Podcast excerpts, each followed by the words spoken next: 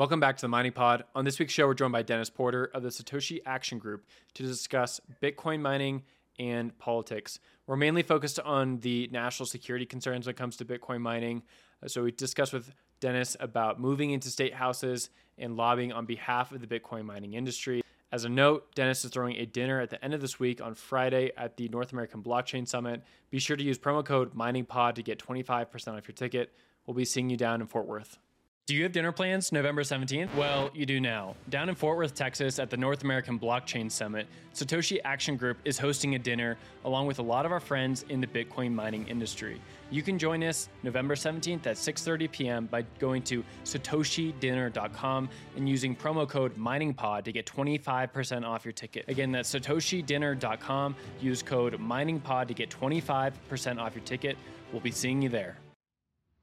Did you know that you can make more money by merge mining other networks? Check out makemoremoneymining.com for information on BIPs 300 and 301, a proposal to bring more revenue to Bitcoin miners through sidechains and merge mining called Drive Chains. Increase your mining revenues and learn more about participating in Bitcoin governance by visiting makemoremoneymining.com.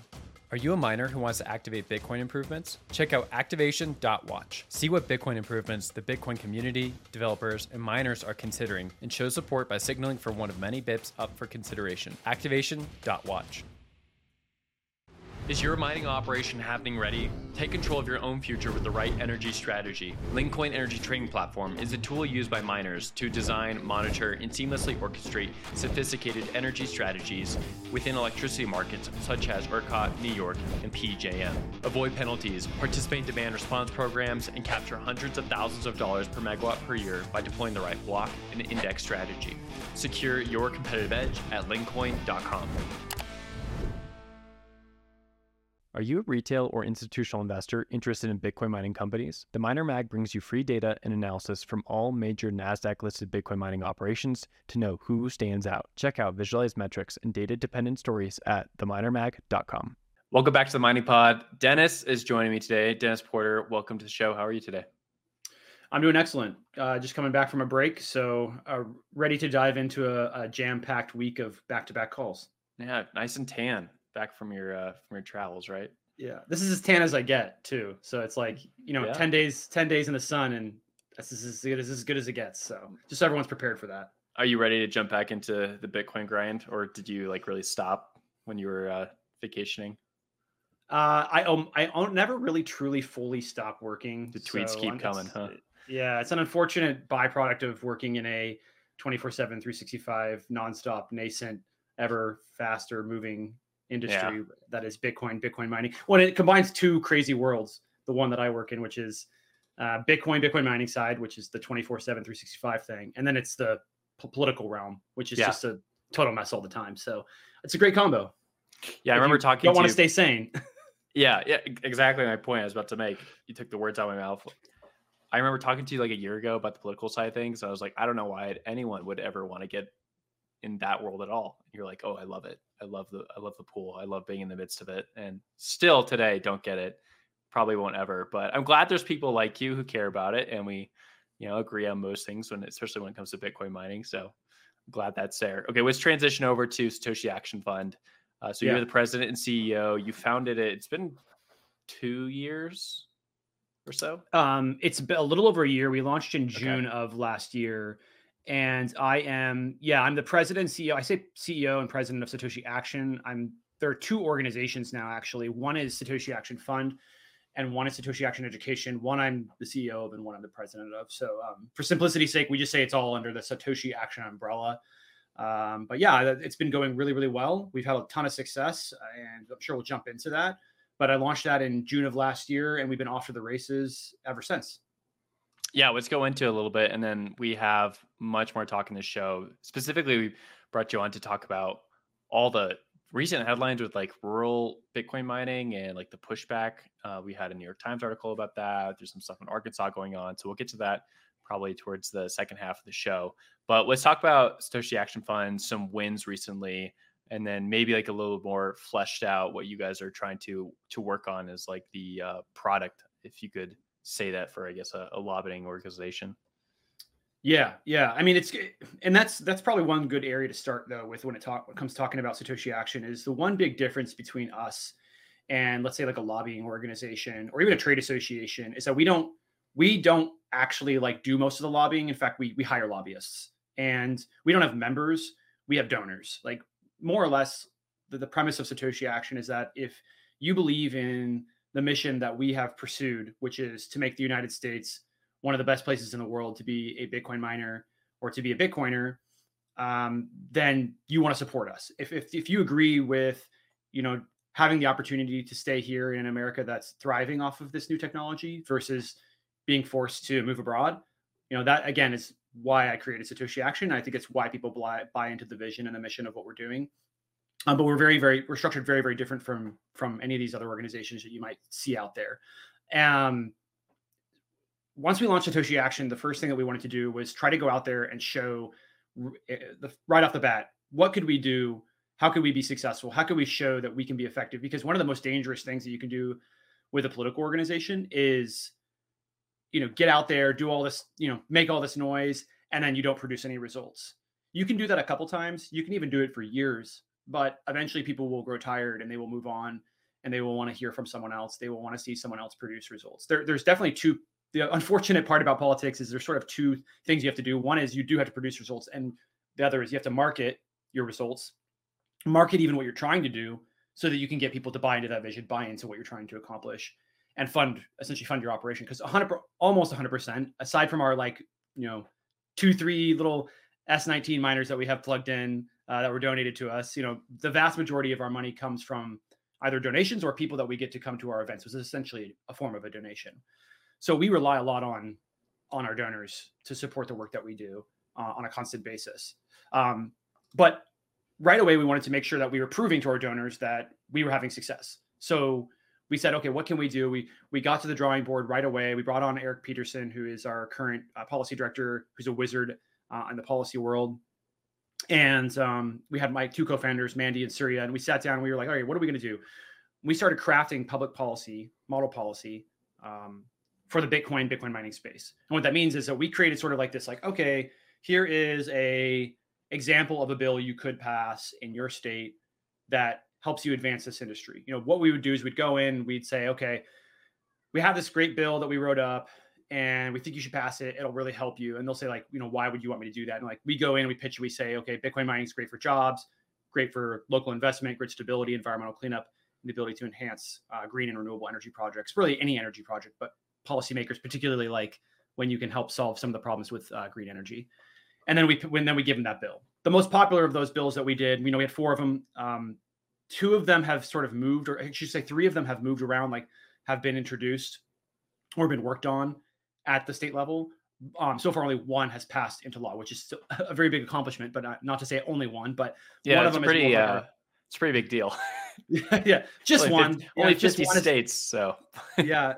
Um, so and then um, that bill ended up being called our, our right to mine bill. Initially, originally it was called the uh, Digital Protection Act, and then it transformed into becoming the right to mine bill. And essentially, that bill just protects Bitcoin miners from various forms of discrimination. Uh, we saw real time discrimination taking place across the country, and we created real time protections for that form of discrimination. And we en- ended up being able to pass that bill into law in two states, Arkansas and Montana. In fact, in Montana is one of the states where two things happened. One, we actually saw some of the discrimination taking place. Where um, I don't know if you heard of the Missoula County there, where they changed the zoning laws and they like went drove a twenty million dollar Bitcoin mining operation completely bankrupt because of it. So completely wiped them out, all because they were concerned about things that were not true about Bitcoin mining. Uh, you know, environmental concerns. Uh, um, oftentimes we see at the local level, not necessarily in Montana, but a big one is concerns around Chinese mining, um, particularly CCP mining, I should say, not Chinese owned, but just that they're concerned that the CCP controls them. So we saw real time discrimination taking place in Montana. We solved that problem. The other problem, the other thing we discovered while we are there that we learned is that we can add things to this bill.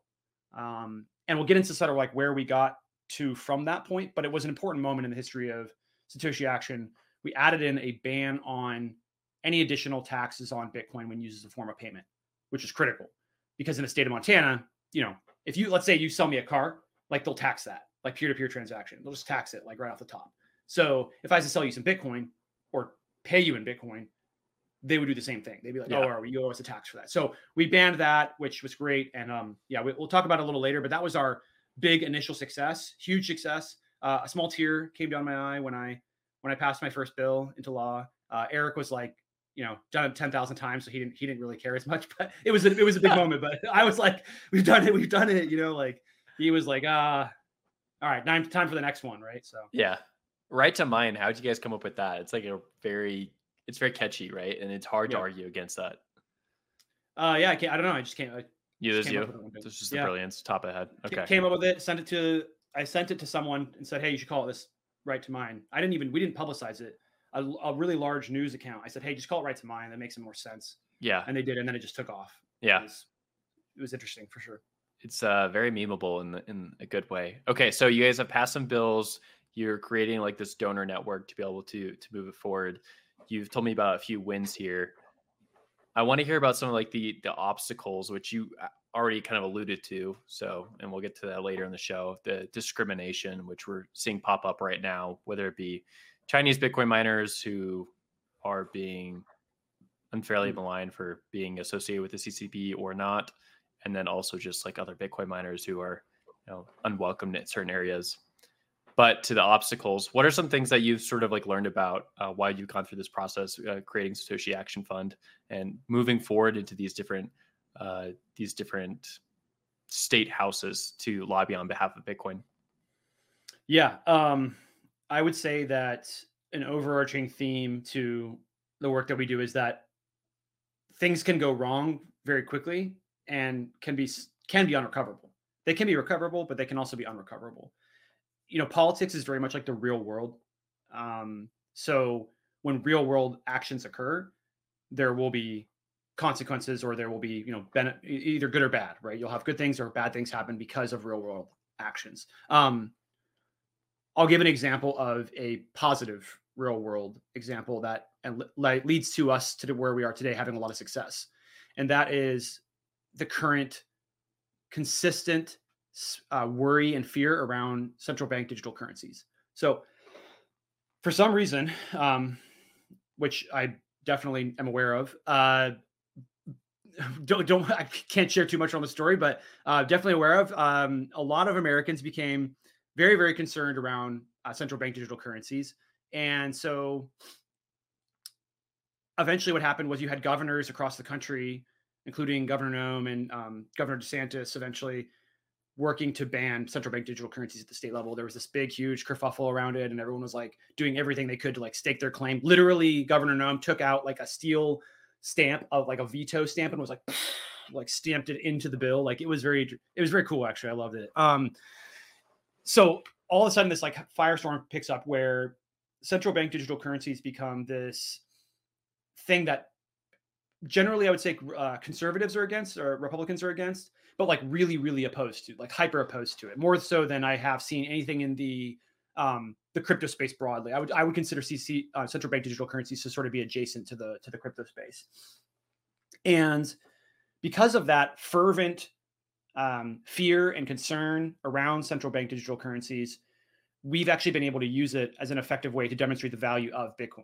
Because what happened was initially when they said, "Oh, central bank digital currencies are a problem," people started to say, "Oh, well, Bitcoin is a digital currency. Is that also going to have the same problems as a CBDC?" And of course, you know, we started education right away, being like, "No, these things are like way, way different." And then we just started to realize that it was best to classify them as polar opposites because they literally are. Like one is, you know, authoritarian sort of, at least when used on the retail level. Go ahead, Yeah. and, you know, send a CBDC between a bank or an institution. I don't, I don't care at all. Yeah. Force it on individuals in the United States without proper regula- regulations and regulatory frameworks, and then all of a sudden you have something that could be used in a way that you know is sort of unimaginable to some extent to manipulate human behavior. So we started saying, okay, these things are opposite. And now when we're going into these states and we're saying, okay, you should pass this bill, it's pro Bitcoin, also it's anti CBDC. People are like, oh hell yeah, let's go. Like we want to pass that bill. So that's one that's one positive example of like how real world things have had a really positive impact on what we're doing. There's a lot of headwinds around creating or doing anything that you can to oppose CBDCs. Uh, and so, and as we pitch Bitcoin, Bitcoin mining, and um, you know all of our digital asset policy, where there's always that thought in mind of how can we tie this into um, concerns around CBDCs, which are valid and are linked. We are not making some sort of leap here. Bitcoin yeah. and CBDCs couldn't possibly be more more polar opposite. Gotcha. Tell, tell me about the some other stories involving I I have one video in mind of you going yeah. to Montana and speaking in front of and I think you oh, know the one I'm referring yeah, to. Yeah. And there was someone before you who was just like going off and like kind of rabid anti Bitcoin. It was good. And then you came in after and like kind of calmly presented some counter information. Is this typically how the process is? Because I just think you are basically working in like the Parks and Rec version of Bitcoin, where you have to like go deal like these public Sometimes. officials and like they don't know anything about it and they're like China bad, Bitcoin bad. That's that's my understanding every time I see this, which is a really unfair characterization of it, but it's also what's stuck in my mind. So lay it on. Yeah, no, it's it's it, you got you got it. You nailed it, right? Is the Montana is the is the funnest example of just how wild it can be out there. So we go and we are getting ready to testify, and every time we testify, you know, especially because it's around Bitcoin mining, we do get some sort of pushback, usually at the local level, typically from environmental groups, which is unfortunate because there's so much. I mean, everybody knows in the mining space, there are so many benefits from the methane component to balancing renewables, uh, to balancing the grid. There's so many benefits that the the you know Bitcoin mining space can offer to those that have come from even staunchly environmental the staunchly environmental realm. So needless to say, there was two uh, opponents, strong opponents to the bill. Uh, one was a gal from an environmental group. She didn't get too out of control, but the second guy, he was a young a young gentleman from uh, from Montana, not originally, and he worked at the UCLA, and he was very opposed to Bitcoin, and he started to go on this like speech, like this really long, drawn out like monologue, and eventually at one point he says that that Montana will will like die on the cross of Bitcoin, essentially, right? It'll burn on the cross of Bitcoin. I can't remember the exact word he uses, but it's like very extreme, very dramatic. And then he goes on to say that people are dying because of Bitcoin mining. And I was just like, I, I wish the camera was on me. There's these cameras in every single um, hearing room, generally speaking, every state capital building. When you're testifying in front of these hearings, like they have cameras, just like DC, but obviously a lot, a lot lower tech. But I just remember when he said that people are dying because of Bitcoin. He was so people are dying because of Bitcoin. He was so serious about it. I just remember looking down at my notes and just my face looked looking up at him was like so confused. And I just wish the camera would have caught it because it would have been a perfect like it would have been a meme like forever.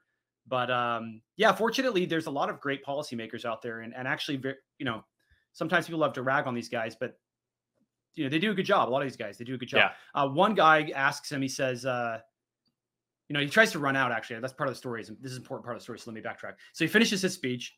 He tries to leave right away, which you don't do. You never do. Very rude. Tries to leave. Um, and as he gets to the door, one of the people was like, "Hey, before you go, even you usually we do questions at the end. Let's have you do some questions right now. We want to be able to talk to you a little bit." Bring him back up to the podium. He's like, "Now, son, um, you made some pretty egregious claims there around Bitcoin mining. Do you have anything to back up the statement that Bitcoin mining is killing people? And the guy just is like, "Well, I don't have it here with me, but I can I can get it to you." And he just like this this guy just is like, I mean, you got to remember this UCL uh, UCLA guy is like um uh 22 years old. He's a kid. Yeah. Right? Great, great on him though. Great, love the love the getting active at a young age. But he's just like, son, if you're going to come in here and make egregious claims, you better have something to back it up.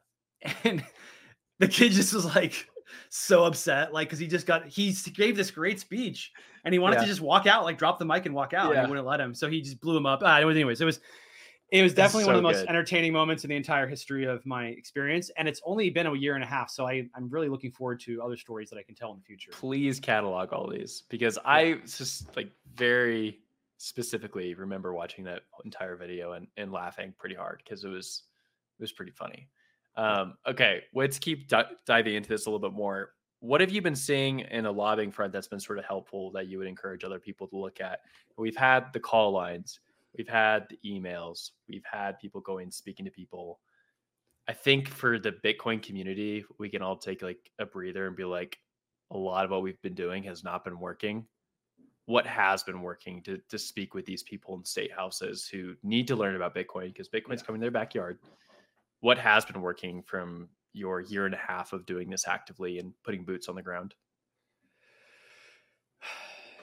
the things that have helped the most are well first of all getting clear of ftx collapse. I mean that is this is what i've been i just tweeted this out yesterday It's like i still can't believe that we passed two bills into law in the middle of that collapse. It, it was a very testy time in the space. So getting clear of ftx is um, only going to help us. The other is just the way we approach the conversation around Bitcoin and Bitcoin mining, the way we pitch it is that we really focus on the benefits. We do not talk about the technical side. We do not try to explain how Bitcoin or Bitcoin mining works. We give a very brief overview. If they want more information, of course, we will dive deeper with them, and we are very good at doing that. Uh, you always have to be ready for those questions, but it's very important to just keep it as simple as possible. Most of these policymakers have not made up their minds at all about any of this stuff. They hear it in the news. They're over there. Their their their nephews trading crypto. You know, like they're it's like they got stuff all over the place. You know, you got some hardline anti-crypto, anti-Bitcoin Democrats. Um, you know, you've got some vocal Republicans, but they're not really like hardline yet. Like, there's just not a lot of like really built-in statements or viewpoints on this on this technology. And so what we do is we just go in and we say, okay, like out of everything you've heard, a lot of some of it is true, some of it is not. But most importantly, what we're here to do is try to explain to you the value of Bitcoin mining for your state. So we pitch Bitcoin mining, and we it's the five benefits I mentioned earlier. It can bring jobs, local investment, grid stability, environmental cleanup, and the ability to enhance green and renewable energy projects. And out of those five, no one ever says anything bad about it. Obviously, they love all those things. But out of those five, usually a policymaker will say, "Oh, um, what kind of jobs does it make?" Or like, you know, "Oh, I I didn't know it could clean up the environment." It's like an instant like gateway to being able to have a conversation about something they care about because usually you're hitting on something there. Like if it's not the economy, if it's not the environment, if it's not energy, like at the local state level, like those topics are huge because the vast majority of energy policy is set at the state level. The vast majority of job creation is done at the state level. Um, and then a, a lot of this, these like sort of decisions around how much green energy they're going to be building done at the state level. A lot of environmental stuff done at the state level. Yeah, DC throws around big buckets, big buckets of money at everybody, and they certainly have regulations. But a, a lot of these decisions are made by local state policymakers, and so they care. They care a lot about these issues, probably themselves, but also their voters care a lot about those issues. Um, particularly the jobs one comes up a lot because we we know in the mining space that we create a lot of rural um, and uh, jobs and jobs in economically depressed zones where it's very difficult to create jobs, nearly impossible to create like long lasting jobs. So the moment you say, "Oh, we create jobs in rural areas," they're like, boom, their brain turns on. They're like, well, how do you do that?" Because that's really important to me. Um, as an example, in New Hampshire, we've I've been there a few times now.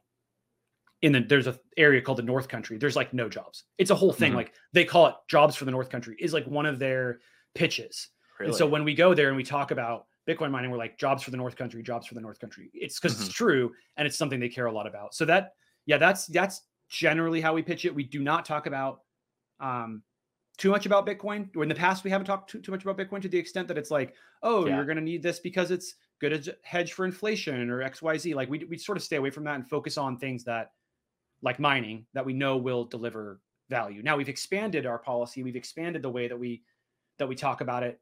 Um, but we haven't gone into this new legislative cycle yet. So yeah. that was all done. Everything that you're, we just talked about that we've done and that we have done, it was done in early 2023. We prepped for it in early 20 or in late 2022. Now we are prepping for 2024 in late 2023.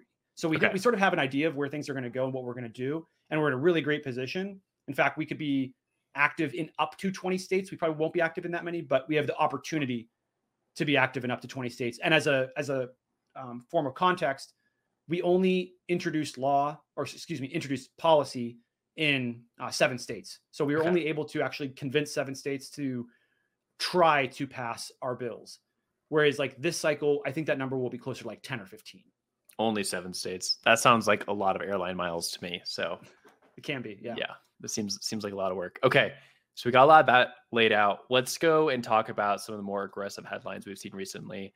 And we're speaking about the New York Times article that dropped, I believe, a week ago. For listeners, check out that in the show notes. We'll include that. I think we also talked about the news roundup last week. Essentially, there's a Cheyenne, Wyoming based Bitcoin miner. They are owned and operated hmm. by a Chinese national group that has some ties, according to the New York Times, to the Chinese Communist Party. Essentially, the story boiled down to Microsoft is near this plant, this Bitcoin mining plant. The US government has a missile silo nearby, an Air Force base nearby, and Microsoft is worried that this Bitcoin mining base could be used for foreign intelligence reasons. Then we also have the story down in Arkansas, which we'll get down to in a second. But let's start with this first one, this this thing with Chinese nationalist groups. Bitcoin mining, obviously, to to you and I, is more of an energy game, and it's very simple, right? It's just like plug in machine, let it hash. I want to collect some Bitcoin, and then there's those five benefits you talked about. To outsiders, though, they're not thinking about that. They're thinking about all these people coming into rural areas and even foreign investment. Has that been a struggle when you've been talking to lobbyist groups or talking to uh, people in state houses? Have they brought this up to you? Yeah, definitely. It's um it's a major concern. I would say most Americans, like average American, especially rural Americans, care a lot about the encroachment of uh, the CCP on on the United States from a from a physical perspective. So, like from a, a ge- geographical perspective, they don't like the idea of a CCP owned, controlled, or even highly influenced business you know, being next to them, uh, and then definitely not being uh, in and around any sort of military installations. I believe the location in Cheyenne is near a. Um, also, is that the one that's also near a nuclear plant or a nuclear uh, missile site as well? So yeah, something like that. Yeah, so I share I share the concern. Like the I think the premise is like, do you want foreign adversaries to be in and around any sort of um, military installation, any sort of critical infrastructure. You know, generally, I like my stance is like I'm very like pro people coming here, starting their businesses, you know, trying to accomplish the American dream. But at the same time, we also have to be concerned about whether or not those businesses have strong links to, um, you know, the CCP or you know, a lot of people care a lot about also like Russian oligarchs and their ability to influence America, American politics, American infrastructure. You know, the, the big argument today is that the electrical infrastructure is a critical part of national security and that we need to be doing everything we can to protect it. And, and I agree. I think that's important. All of those things are important that we should we should keep an eye on them. The the thing that I don't like is when the New York Times tried to spin this article as if like Bitcoin mining was some sort of like really powerful tool in the hands of the CCP, like next to these sites. Um, I don't think it really matters what business was there. I think it, you know, yes, a large load could potentially try to cause uh, interruptions, network interruptions with the electrical infrastructure. But we also need to keep in mind that any sort of nuclear military base is going to have so much redundancy that it will make your head spin. And what redundancy means, anybody that knows elect- electrical world knows, you know, and I'm, I barely do, right? It's like I'm just a policy guy over here, but uh, redundancy basically means that they've built in so many fail safes so that to make sure that if the electrical grid goes down, if one of their generators, they, so they then they go and they boot up their generators. If those generators go down, they have another backup, another backup. Like I mean, these things have like countless backups. I actually was getting calls um, uh, and texts from folks in the Senate, in the U.S. Senate, and they were asking me about this. And that was my final point to them. I was like, these things have so much redundancy in them. There's just no way that one little Bitcoin mining operation could do anything as far as what the New York Times is trying to claim. And that was really the final point. And they and they ended up being like, yeah, I've actually, you know, um, I've toured these sites before, and they they're they're just sort of out of control with the way they do their redundancy. So yeah. um, I think that's the ultimate point. We should care about the CCP being in our back door, but we should not um, let it. You know, no, we should not be believing these claims from the New York Times that these that mining can have any difference. And then also, I think I did a tweet thread about this. One really important part is we we really mustn't let our fear of the CCP allow us to say, oh well, this person over here has a Chinese name and they own a Bitcoin mine. They must be part of the CCP. Let's go out and let's root them out. Let's get rid of them. Like that is unfortunately things that I have seen take place And I think that we should be really, really careful about the way we let ourselves kind of get up into a frenzy. We can be reasonable and responsible with our policy. We don't want to pass policy that we're going to later um, look back on and and with, with deep regret.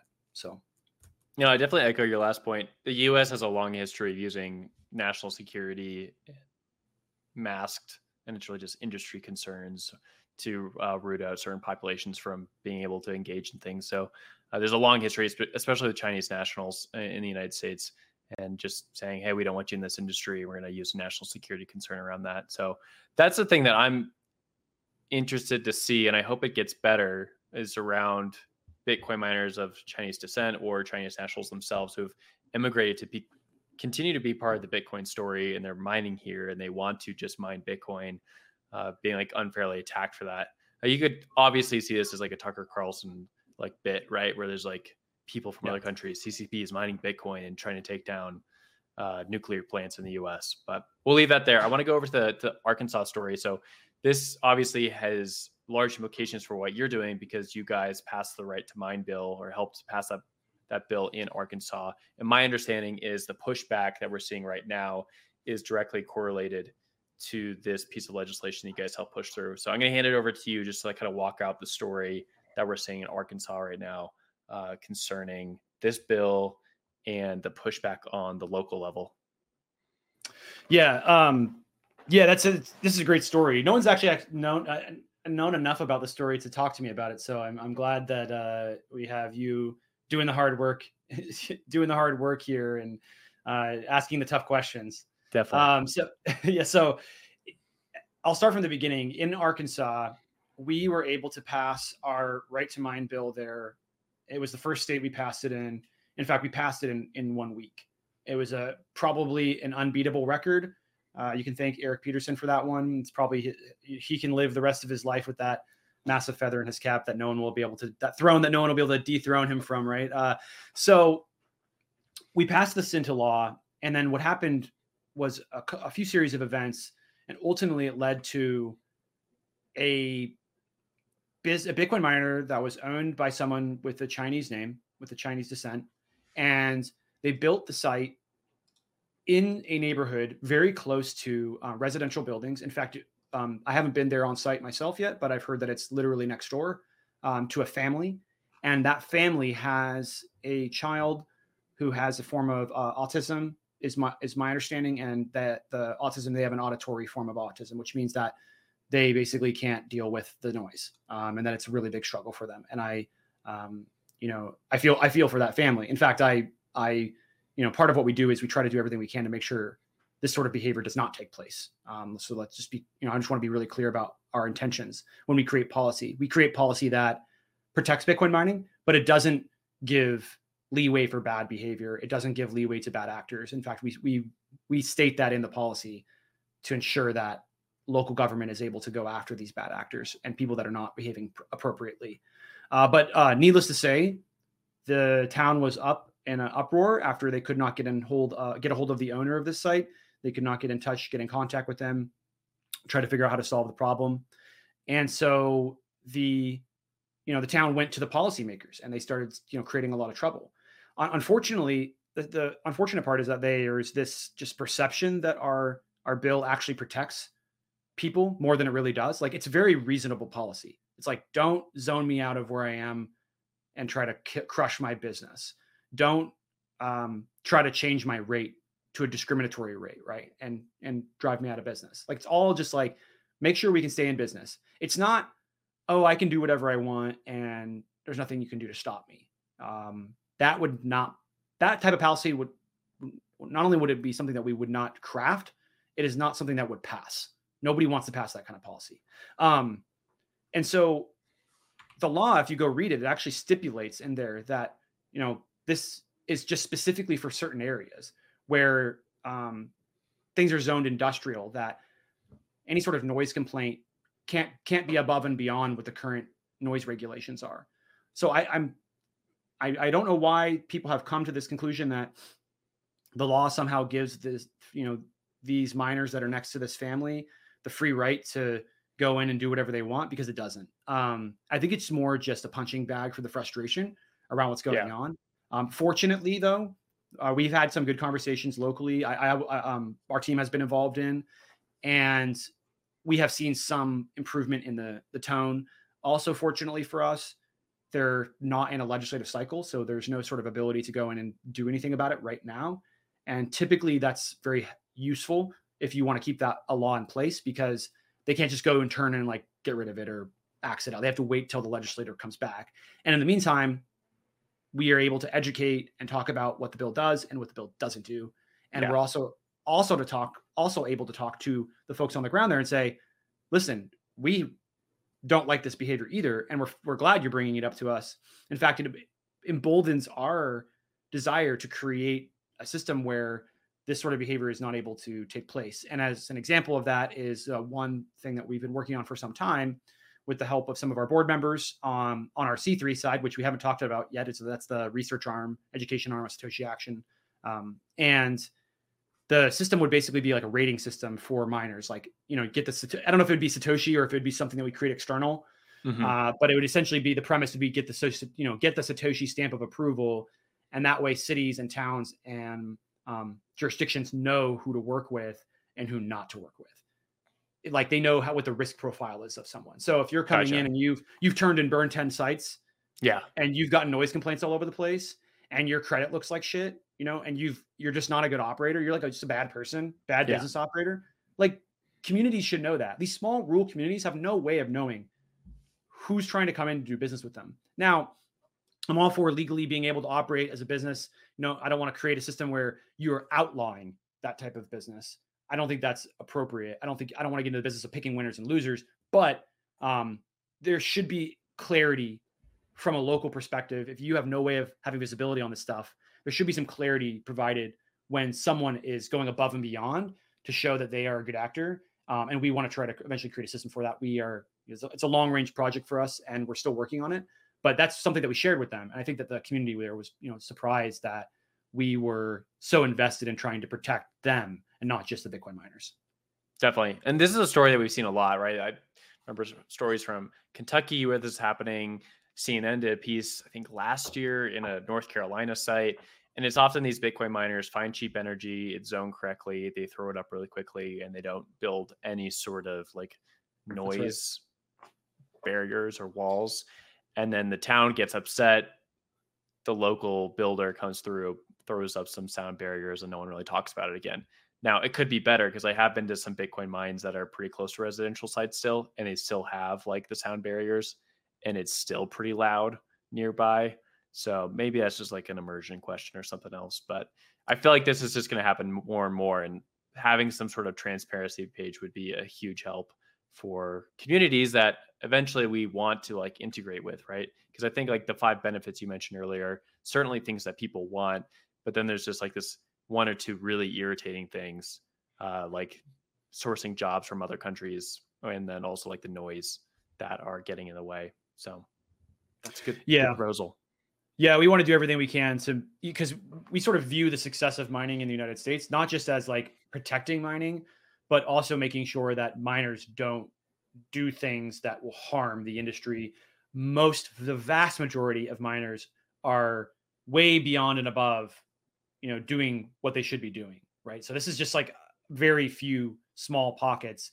I can probably count on one hand the number of people number of businesses i've i've sort of not interacted with but been um, become aware of that are what i would consider to be bad actors. So just to, to, to squash any fears that we're going to create some sort of like really stringent rating system and no one will be able to pass it, like that's not what we're trying to accomplish. We're trying to just accomplish that people are aware of those really bad actors who cause the entire industry way more harm. Um, and we don't we don't need to be we don't need to have that taking place if we create a rating system like this. It is something actually that other industries do as well. It's a form of self-regulation, which I'm very favorable towards. Um, and I will say I'm also favorable towards um, you know not just internal regulation through a rating system that we sort of share with the external world. I'm also very favorable towards you know government and public policy regulation. Obviously I'm, that's what i do. But i think oftentimes within the mining space even within the bitcoin space particularly the bitcoin space there's a lot of fear around government. There's a lot of concern over like oh like we should just have no government. We should have no laws and that'll be a better world. And i just like categorically just disagree with that because if uh, as an example like there's very you know i can i can shoot off some quick examples of like great regulation but one Yeah. that's an easy one to understand that ties into the way that we approach our um, model with bitcoin or with satoshi action is uh, smoking regulations. So smoking internal inside of a restaurant that was that's a form of regulation. That was banned. Um, smoking in public places that's a type of regulation that was uh, put in place and they banned those smoking in public places smoking in um, public restaurants.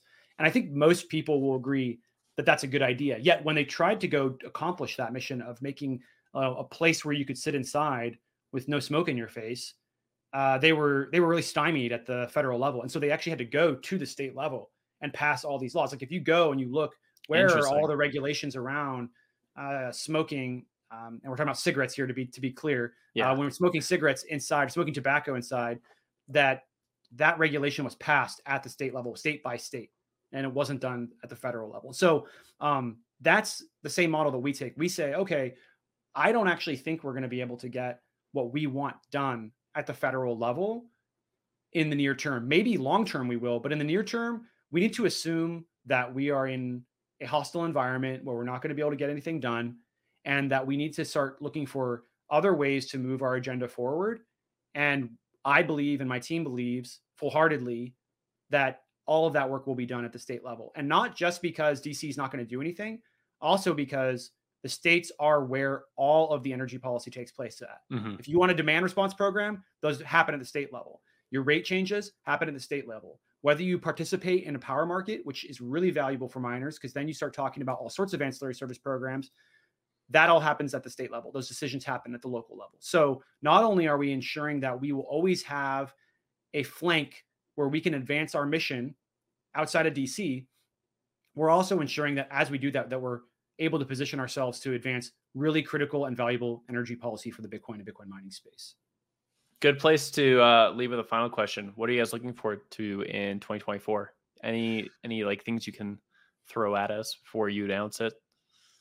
Well, there's a lot of things in the works. Uh, one of them, which we've talked about a few times on other shows and other, you know, um, panel appearances, is that we have maneuvered our right to mine policy to where it'll be more inclusive and uh, encompass the, the broader digital asset Bitcoin ecosystem, which is good for two reasons. One is because it enables us to pass this policy that protects Bitcoin mining. All of the mining protections are still in there, but allows us to pass it not only in red states, which has been a little bit easier of a conversation for us, but also in purple states and even in blue states. In fact, we have two to three purple states that we're working in right now to be able to pass our new law, which goes beyond just Bitcoin mining. Like I said, it, it protects self custody, it protects your access to Bitcoin, has all of the right to mine components in it. It also protects uh, nodes and node runners. So it will protect Lightning node runners as well. It exempts Bitcoin miners and other technologies from having to get a money transmitter license. So all these really, really good things that are packed into one bill. Mhm.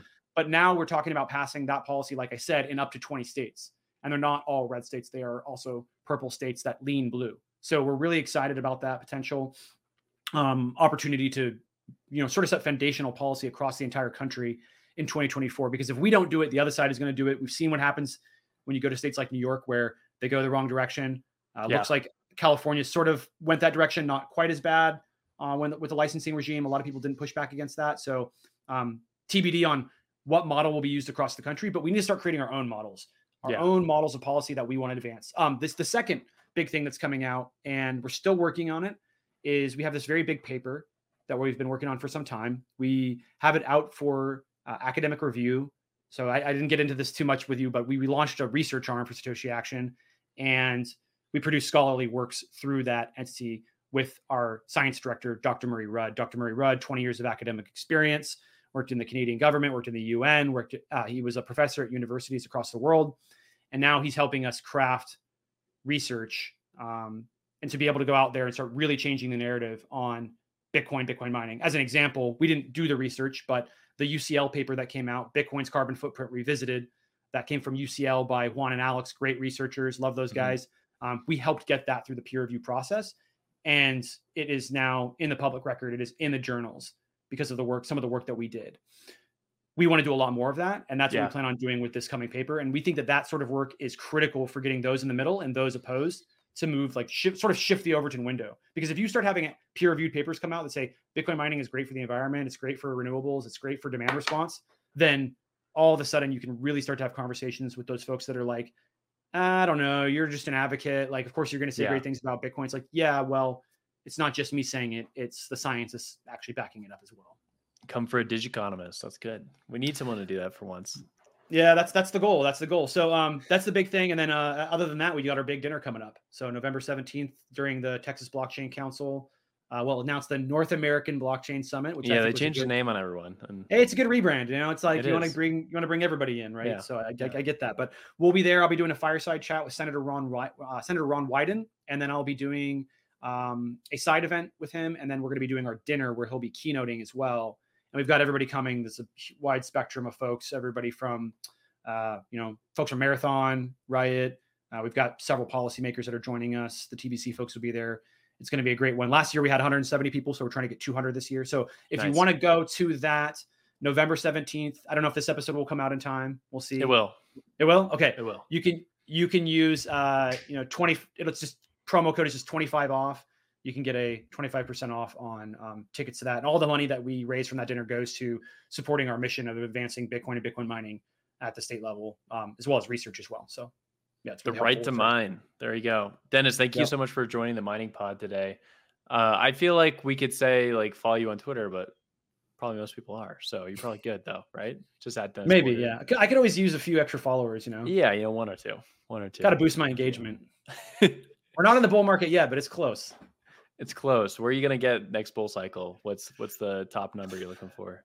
Well, this whole this whole idea of like FTX having basically traded paper Bitcoin and like shorting Bitcoin the entire market actually has me feeling like even more bullish about where we could go. Oh, I'm talking As Twitter numbers, not Bitcoin price. Oh, Twitter. uh, Bitcoin price, uh, yeah. I don't know. I bet I, I bet I could get. Well, I'll get at least a 200k. That's for sure. Okay. But but who knows? Could get wild out there. I'm less aggressive on. So I spend a lot less time on Twitter now. I Yeah. spend a lot time more time producing for Satoshi Action. So I might not get as big of a boost as I did last time when I was just like breaking news every Yeah. every five five seconds. you yeah. know? I mean, we had a show about it. We had a show about it. That was we like, did have a show about it, a short-lived show that had some good coverage of like Terra Luna and stuff like that. But it was very short lived. Oh, that's right. We were Yeah. like live when it when, when it was Mhm. happening. God, yeah, crazy. yeah, memories right there. Put that Yeah, in that's memory right. hole. That's right.